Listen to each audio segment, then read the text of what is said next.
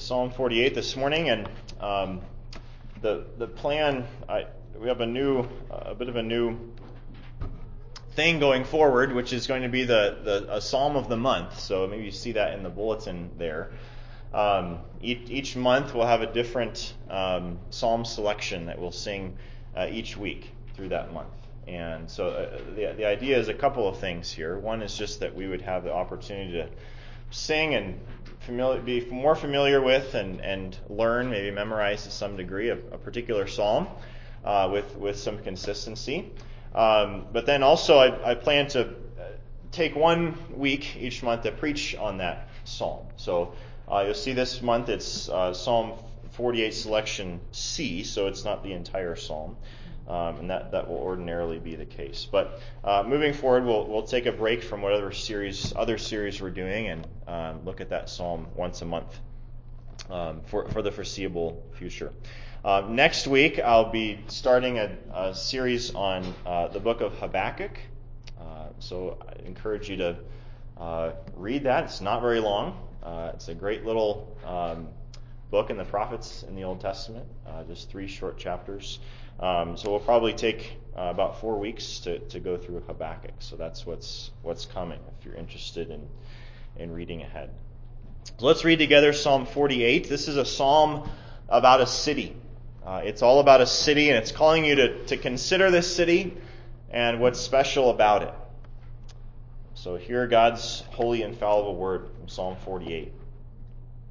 Great is the Lord and greatly to be praised. In the city of our God, his holy mountain, beautiful in elevation, the joy of the whole earth is Mount Zion in the far north, the city of the great king. God in her palaces has made himself known as a stronghold. For lo, the kings assembled themselves. They passed by together. They saw it and they were amazed. They were terrified. They fled in alarm. Panic seized them there, anguish as of a woman in childbirth. With the east wind, you break the ships of Tarshish. As we have heard, so we have seen. In the city of the Lord of hosts, in the city of our God, God will establish her forever. We have thought on your loving kindness, O God, in the midst of your temple. As is your name, O God, so is your praise to the ends of the earth. Your right hand is full of righteousness. Let Mount Zion be glad. Let the daughters of Judah rejoice because of your judgments. Walk about Zion and go around her, count her towers, consider her ramparts, go through her palaces, that you may tell it to the next generation. For such is God, our God forever and ever. He will guide us until death.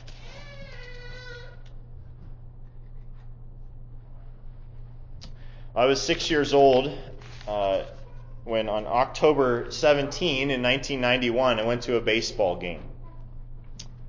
Uh, I went to a baseball game with my dad and, and my good friend. Uh, it was the Pittsburgh Pirates versus the Atlanta Braves.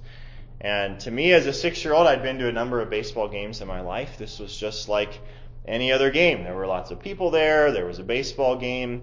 Um, I did remember the Pirates lost. I remember the Braves celebrating quite a bit uh, at the end of the game. Um, years later, I, I learned that this was nearly as big a professional sports game as, as you could see. If you know anything about baseball, was, I, I, said it was October 17, so it would be a big game, being that time uh, of the year. Uh, it had just looked like another baseball game to me, but this was National League Championship Series, Game 7. Pirates and Braves. So winner goes to the World Series. And uh, unfortunately, the, the Braves went to the World Series that year uh, and the next year. Uh, I would never become much of a baseball fan at all. Um, two years later, the Pirates began 20 consecutive years of losing seasons.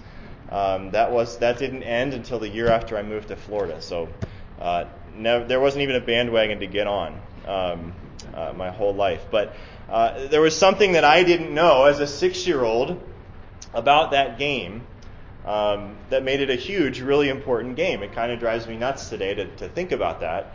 Uh, that I didn't know that. I've never been to a game since then that was that was such a big deal. Um, well, keep in mind that idea of something that, at least on the outside, to those who don't know or understand, seems ordinary, but has a huge significance to those who will see it. And, and we'll see in Psalm 48 that that's the nature of the church. Um, in the eyes of the world versus the eyes of, of God's people. So, look, looking at number one on your outline there in the bulletin. Again, the theme throughout this, uh, throughout this psalm is a city. And it's a city that's not named. Uh, first couple verses, it's called the city of God. It says it's, it has elevation. Um, it's called Mount Zion. Uh, the city, of course, is Jerusalem. Uh, Mount Zion is often interchangeable for Jerusalem in, in the Old Testament. Mount Zion is the, the mountain that, that Jerusalem is on. There are a lot of um, a lot of cities have nicknames. If I say these nicknames, you you will likely know which cities I'm talking about. I say the Windy City, or the Big Apple, or the City of Brotherly Love, or Sin City. Uh, Denver, just to our south, before it was more commonly known as the Mile High City, a hundred years ago, and for a long time was known as the Queen City of the Plains. The Queen City of the Plains. Quite a um, exalted title. Well, Jerusalem is described similarly in, in, in exalted language in this psalm. In, in verse 2, uh, it's beautiful, beautiful in elevation, sitting there high on the hill. Uh, it's, it's, pleasing, it's wonderful to look at, is the idea. Uh, the, the, the, psalm goes on to speak of its, its glory and its significance. It's the joy of the whole earth, the psalmist says. It, it stands out in comparison somehow with all the other cities of the earth as the beautiful joy of the earth. It, it speaks of Jerusalem's security and power. It, it sits up high on a hill. Uh, verse 3 mentions great palaces, and, and your translation may have citadels because it's, it's really a fortified palace, a, a castle that it's talking about. And then there's this story that illustrates the power and strength of Jerusalem in verses 4 through 6. Uh, it recounts a situation where these, these kings gathered themselves, probably not in a friendly way, uh, at Jerusalem, and, and they were amazed. In fact, they were terrified. They were in anguish, and they ended up fleeing Jerusalem because of this, this glorious city. So there's quite a, quite a description of this city here in Psalm 48, and, and we should ask why? Why is, and, and how is Jerusalem described this way? Uh, certainly, it's true at times, in, in David's time, in Solomon's time, uh, Jerusalem was prosperous. Uh, Jerusalem did have a significant wall and towers for defense, uh, but so did many other cities in the ancient world. Um, there are other major cities, major powers with bigger walls, bigger towers, bigger armies than Jerusalem. Uh, Jerusalem is decidedly not held as the joy of the whole earth by the rest of the earth. I mean, people in Jerusalem might have thought it was pretty great, uh, but it wasn't. That wasn't the evaluation of the whole world. It wasn't the biggest city. It wasn't the most powerful city. Probably not the most beautiful city by every measure. So, what makes this city stand out among all other cities? Why is it so worthy of, of praise? So glorious, so powerful, so secure? Well, look at number two on, on your outlines there. It's simply because it's the city of God. And in verse 1, it says, In the city of our God, his holy mountain. Jerusalem is identified with God. It has his name, it has his presence, his holiness. Verse 2 calls it the city of the great king. And that's not King David or Jeroboam or someone. That's, that's King God, the king of the cosmos, calls this place home. This is his city. And, and so intimate is God's relationship, so, so certainly has he identified himself with this city, that the psalm also almost describes the city as, as God is identified with the very physical structure of it. Verse 3 again, God is in her palaces. He's made himself known as a stronghold. Um, it, it's almost uh, um, blurring the lines between what is the city and, and, and what is God, um, in the sense that it's, it's showing God's presence and His protection. Uh, stronghold there is, is fortress in the NIV or the ESV or, or high tower. God is the defense of the city. It's not ultimately about the actual stones and, and towers. It's very similar to Psalm 46. You turn back probably just one page in your Bible to Psalm 46. Look at how that psalm begins. God is our refuge and strength, a very present help in trouble. Therefore, we will not fear, though the earth gives way, the mountains be moved in the heart of the sea, the waters roar and foam, the mountains tremble. There is a river whose streams make glad the city of God, the holy habitation of the Most High. That's what this city is. God is in the midst of her. She shall not be moved. God will help her when the morning dawns. The nations rage, the kingdoms totter. He utters his voice, and the earth melts. The Lord of hosts is with us. The God of Jacob is our fortress. And then that's how the psalm ends. Again, that very last statement. The, the absolute security of the psalmist in this city is because God is in it. God defends it as his own city. Uh, it has walls, yes, but God, God defends it. Um, he's the fortress. It has armies, but God is the Lord of hosts. Um, Psalm 48 seems also to be a response to some particular deliverance. We saw in verses 4 through 6 these, these kings came against Jerusalem and then they ended up fleeing uh, in terror. And so verse 8 concludes As we have heard, so we have seen. In the city of our Lord, uh, city of the Lord of hosts, in the city of our God, God will establish her forever. As we've been taught, we've heard about this great God. We've heard this is his city, that he defends it. Now we've seen a great demonstration that this is the city of God. Because he's the Lord of hosts. Again, it's the title used in Psalm 46. What, what does it mean? He's the Lord of hosts. We don't use that word in this way really anymore. We use the word host in a totally different way, like a dinner host or something. But hosts translates a Hebrew word that means armies. It just means armies. He is the Lord of armies. And he's given that title 261 times in the Old Testament the Lord of armies. It points to God's glory. Psalm 24 Lift up your heads, O gates, lift them up, and O ancient doors, that the King of glory may come in. Who is this King of glory? The Lord of hosts, the Lord of armies. He is the King of glory. That title points to the fact that he's, he's Lord over all the armies, all of the kingdoms of the whole earth. Isaiah 37, O Lord of hosts, God of Israel, enthroned above the cherubim, you are the God, you alone, of all the kingdoms of the earth. So the, the reason for the confidence of this psalm, the confidence of the Israelites in Jerusalem, that God will establish it forever, as this psalm says, is that there's, there's no army that could come against Jerusalem that wasn't under the command of the Lord of hosts. Uh, he is the Lord of armies, and He is our God, the psalm says. There's another interesting comparison made in this psalm in verse 2. Uh, look at verse 2 again. It describes Jerusalem beautiful in elevation. The joy of the whole earth is Mount Zion in the far north. That's a very strange statement. Mount Zion in the far north. Um, it's, it, it's a very difficult translation of that, that phrase here, and you'll find uh, fairly sharply different ways of translating that different, um, different translations. Um, the, the first word, well, the, it, it's, it's problematic on its face uh, to speak of Zion in the far north, because if you know anything about Palestine, Zion is not in the far north. It's not even in the slightly north. uh, it's, it's sort of in the south, right? Look in the, the map in the back of your Bible. For anyone living in Jerusalem or, or who is situated to Israel uh, as a nation, um, that, that doesn't necessarily seem to make sense. But the, the, first word after the word Zion there in, in Hebrew really means on the far side of or beyond. So it's, it's literally, it's even more extreme statement if it's saying something about the north. Beyond the north. Now, there's really no sense in which Jerusalem could be beyond the north. It's not even in the north. Um, and, and the translators have, have taken a more figurative translation here, as we'll see, and um, sort of stretch that to say in the far north.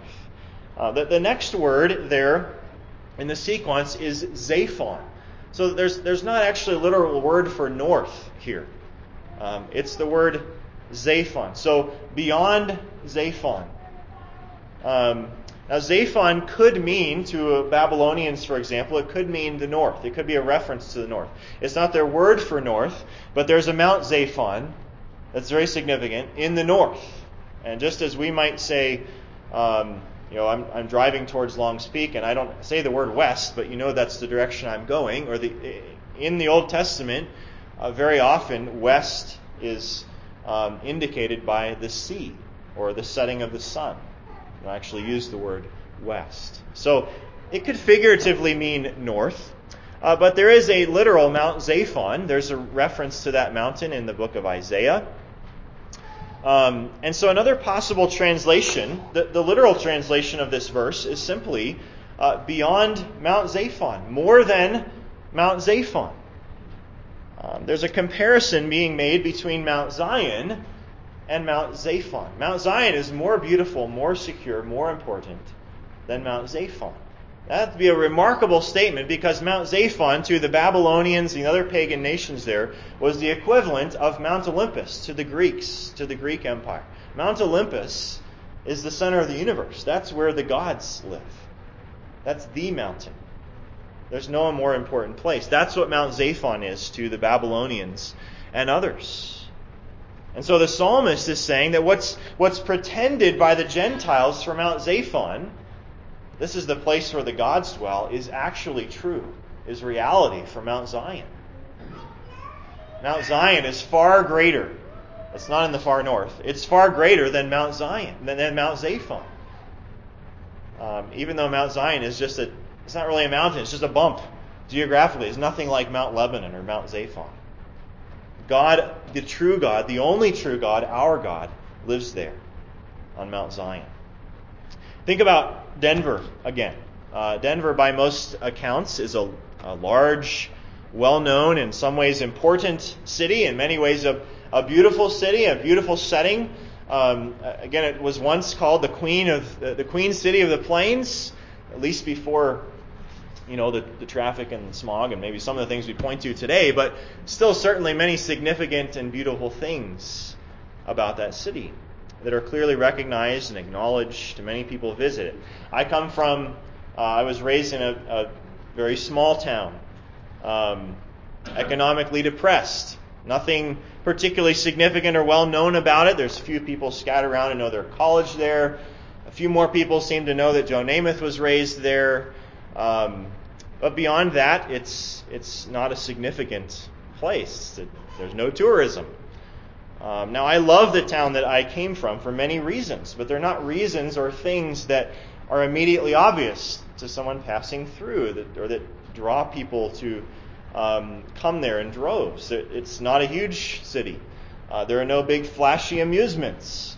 Um, nothing uh, you know, nothing spectacular to see like the Rocky Mountains or, or things that other cities have. It's, it's important and significant to me, the most beautiful city, in a sense, to me, because of, to some degree, lesser, lesser seen factors, lesser widely appreciated factors, the people and, and the memories and the community uh, that, that raised me. That's similar to, to, what's being said about Jerusalem or the different ways that it would be seen. Even though it's not the most powerful city, it's not the largest city, it's not the most significant uh, city in, in the eyes of the world or in the ancient world uh, by those who didn't acknowledge the God of the city. And yet it was, in a real sense, the most important, the most significant, the most secure city in the world. A city that would, in a sense, it was and would be the city of the one and true God. Well, before we look at the rest of this psalm, I, I just want to begin to get at what, what does this mean for us? What does this mean for the church today? So, looking at number three on your outline, how do we understand uh, and, and begin to think about and apply what this psalm says to us? The Old Testament speaks about Jerusalem and Mount Zion a lot. Uh, but it's it's not a reference to, the significance is not in the, the buildings, the stones, the towers themselves. It, it's the people of Jerusalem. Right? This is where God lives with his people. Uh, God's covenant with his beloved people is not a covenant with palaces or with the dirt on top of Mount Zion. It's a commitment to live with and be the God of his people forever. Whether that was Jerusalem or, or somewhere else. Jerusalem, and the temple, were destroyed they destroyed um, at one time, and then uh, again in 70 AD. Still is no temple today. The New Testament writers, though, are already clear about what Jerusalem, what the temple pointed to. to, to a new Jerusalem, a new temple. And the destruction of the old Zion, which has happened multiple times, the building, the walls, the towers, and so on, did not mean that God was giving up on his promises. They, they were, after 70 AD, after Christ ascended, these promises were exploded around the world. God's people are around the world now, no, no, longer focused in one place. Jerusalem does not any longer have any of this theological significance as a city, as a, as a location, geographically. Uh, Ephesians 2 says of the household of God that's built on the foundation of the apostles and prophets, Christ Jesus himself being the cornerstone, in whom the, in whom the whole structure being joined together grows into a holy temple in the Lord. The significance of the temple of Jerusalem is applied to the whole church in the New Testament, to you. The church around the world being built into a new city, the city of God. Hebrews 12 puts this clearly and powerfully. It says, But you, Uh, you, New Testament believer, have come to Mount Zion and to the city of the living God, the heavenly Jerusalem. Now, I, have never been to Mount Zion, the literal Mount Zion. Maybe some of you have. It says, You have come to Mount Zion, and to the innumerable angels in festal gathering, and the assembly of the firstborn who are enrolled in heaven, and to God, the judge of all, and the spirits of the righteous made perfect. This, this whole assembly of all the people of God in all the world is, is Jerusalem, is the city of God. And so God's promises, His commitment to Jerusalem, when we read of that in the Old Testament, this is His commitment to you to his church.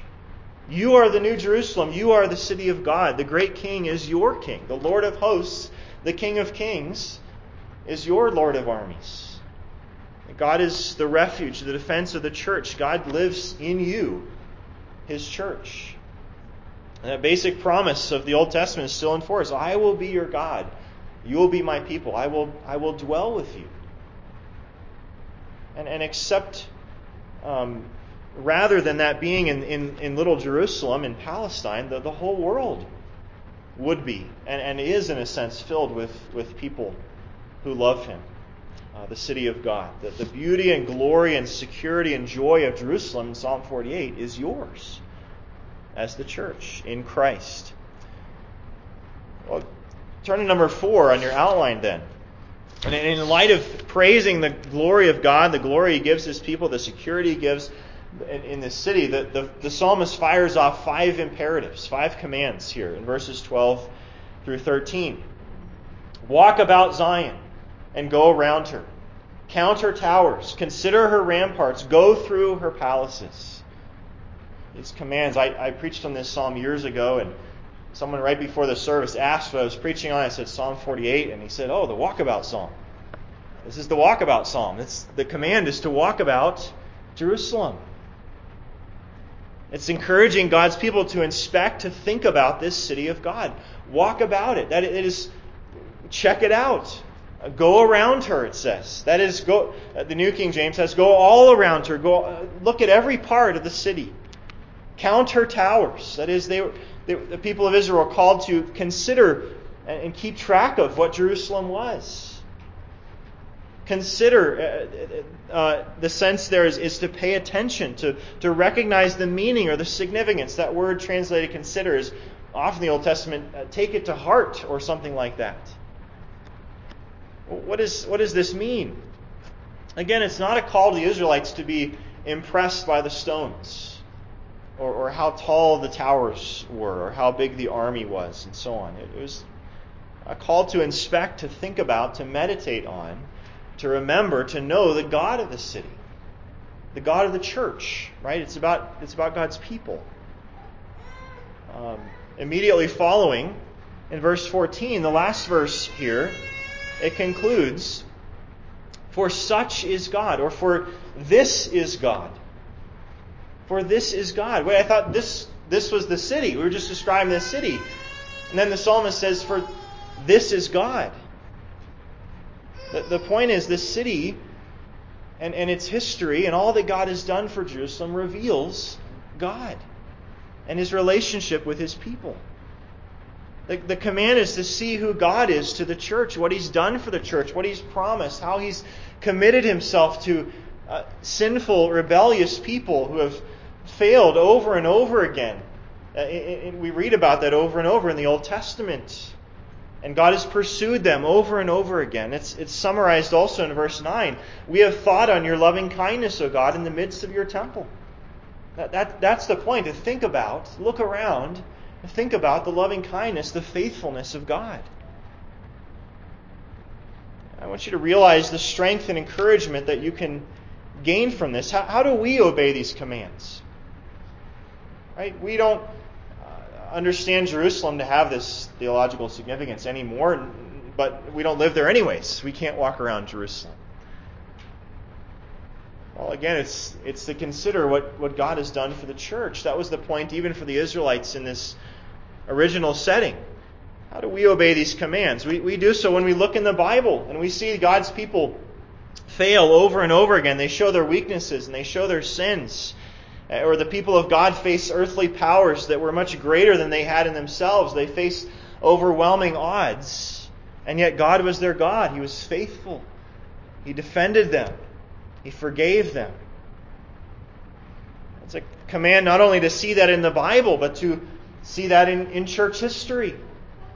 Again, a, a, a reason to study church history. We, we, the, the story of church history is the story of uh, failure and division and abuse and false teaching and all kinds of sad things, and yet it's the story of the city of God and God's faithfulness. Church history is not a study of dates and names and, uh, so much as it is a story of God and His faithfulness. That's how we count the towers and walk about the city. We see how God has built up and been faithful uh, to His church. We can obey these commands as we look at our own congregation, our own lives, and review the, the ramparts, as it were, what God has done. Again, we'll, we'll see, and uh, I haven't been uh, in this congregation very long still, so you, you can't think that I'm referring to anything particular in our, in our history. I wasn't there. But certainly, if we reviewed our history, we would see weakness and sin and failure, struggle to get along at times, division. We, we lack the tools and the power of the world. But walk around, walk about Zion, go around her, count her towers, consider her ramparts, go through her palaces. For this is God, our God forever and ever. He will guide us until death. You don't have any strength in yourself. We don't as the church to be this indestructible eternal city that, that's described here. But, but consider Zion, consider the church. This is what we are in God. You know, consider what, what God has done over the past 20 plus years in this congregation. Consider his faithfulness. Uh, Derek Kidner puts the application of this psalm this way the For the Christian singer of the psalm, there is a corresponding encouragement to review the towers and ramparts of the church a community as indestructible as a fortress, yet as vulnerable, undefended as a flock of sheep. Jerusalem was destroyed at times when God's people turned away from him. They forgot that it was the city of God. And God withdrew his protection. Uh, we are this indestructible, secure city. We're part of it if, simply if our faith is in him. The psalm again calls these Israelites to think about this city, to look at it, think about its history, why it is what it is, what it means that Zion is where God dwells. What does that mean for you? What does that mean for this church, this congregation? Where God dwells, what does it mean for you and your life? As you review those things in your life, consider her ramparts. Uh, again, that, that word means set it to your hearts, take it to heart, take in the significance. Let it, let it change you. And that's where I want to turn to in the last point here. Because this psalm points us to being affected, being changed by walking about the city, considering what God has done for the city of God. So, how are you to be affected or changed? A few things. First, uh, doing this shows you your great God. That's what we've just been saying. It shows you your great God that you would know Him better, the, the great God that we call our God. Uh, you see His glory and His holiness in reviewing what He's done uh, for the church. You know Him as the Lord of hosts. Again, this is uh, ought to prompt us to be interested to know the history of the church. Church history is just the study of the Lord of hosts, smashing the gates of hell over and over again. Uh, the loving kindness, verse 9, the, the, God's faithfulness to his covenant. We, we know that better. When we know our God better through reviewing what he's done through his church, we can't help but be changed to love him more, to serve him and his church more willingly and, and loyally. Secondly, it also ought to bring you joy. It brings you joy. Verse 11 Let Mount Zion be glad, let the daughters of Judah rejoice because of your judgments. When you consider what God has done for his church, how he's built up Zion, how he's been faithful to the church, if you understand rightly what, what that really means, the, the grace that it reveals, it brings joy. Uh, rooted in the knowledge that your enemies are God's enemies. God lives with his people forever. Nothing can separate you from the love of God. Uh, does the church of Christ, despite all of its struggles and weaknesses, make you glad? That's a challenge. The church is not always the most lovable or joyful thing uh, on the face of the earth. It's, it's certainly not the greatest of institutions by worldly measures. Um, power or, or finances or things like that. But by true judgments, the church is, like Jerusalem, the most beautiful, secure, joy giving thing that, that you can know if, if you see it rightly. That's why it's so sad when people try to make the church look like the world. Right? The, the beauty and the joy and the security of the church is, it's in its, it is in its distinction from the rest of the world. And so when the church is made like the world, big or flashy or wealthy or entertaining or, or whatever it is, whatever the effort is, its, its power, its importance is not in those things. Rather, it's simply that in the fact that God is in the midst of her, as this psalm says. Right? That's what keeps us in the church, interested, committed, loving. If, if you drift, drift away from the church because it's not your style or wasn't exciting enough or wasn't what your friends were doing, you haven't understood why the church is the most important thing in the world. It's the city of God.